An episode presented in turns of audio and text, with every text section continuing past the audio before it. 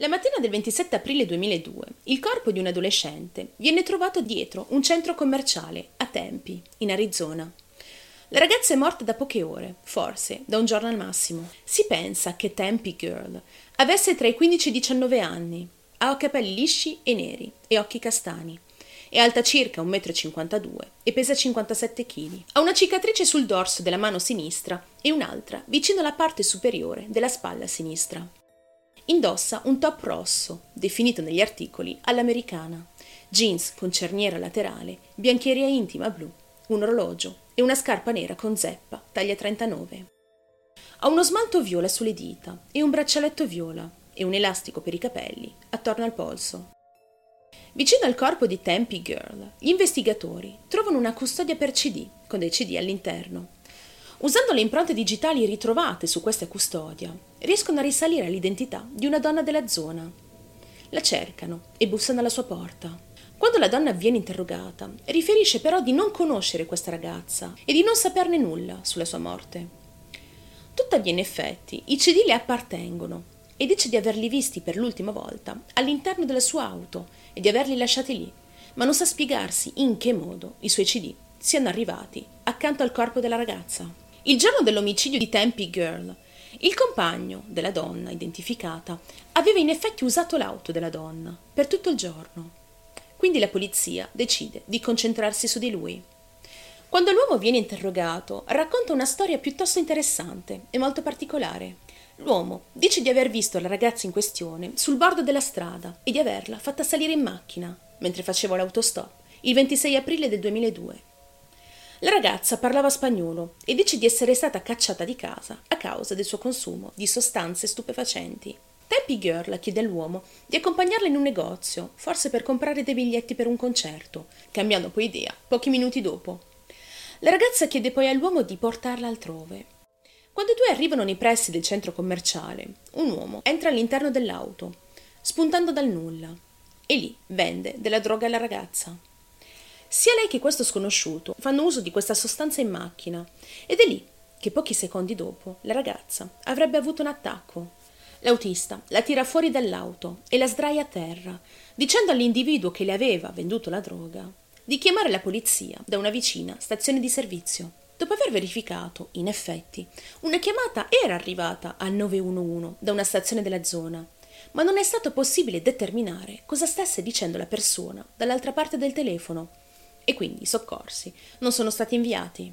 Questa versione dei fatti viene dall'autista e non è stata confermata o smentita da nessun altro. La morte di Tempe Girl o Tempe Do non è stata giudicata né come un incidente né come un omicidio, ma come indeterminato. Questo significa che la polizia non può a questo punto dell'indagine confermare la reale causa del decesso della ragazza. L'autista non è mai stato accusato di aver partecipato alla morte di Tempe Girl e non è stato possibile determinare se fosse stata effettivamente viva o morta quando l'autista l'ha portata fuori dall'auto, lasciandola a terra, dove poi verrà ritrovata il giorno successivo. Ma chi era Tempe Girl e qual era il suo oscuro passato? Ad oggi non ci sono informazioni sulla ragazza, ma molte sono le speculazioni. Molte persone della zona non credevano minimamente alla storia raccontata dall'autista almeno non tutta. Molti di loro pensano che l'autista stesse facendo uso di droghe insieme alla ragazza all'interno della sua stessa auto e che forse l'avesse fatta salire per abusare di lei dopo averle dato della droga. Forse era la prima volta che la ragazza faceva uso di sostanze stupefacenti, reggendo la sostanza e morendo. L'autista a quel punto forse avrebbe scaricato il suo corpo dietro il centro commerciale per sbarazzarsene. Altri pensano che la ragazza fosse una vittima di un presunto traffico sessuale, ma altri non sono d'accordo con queste teorie.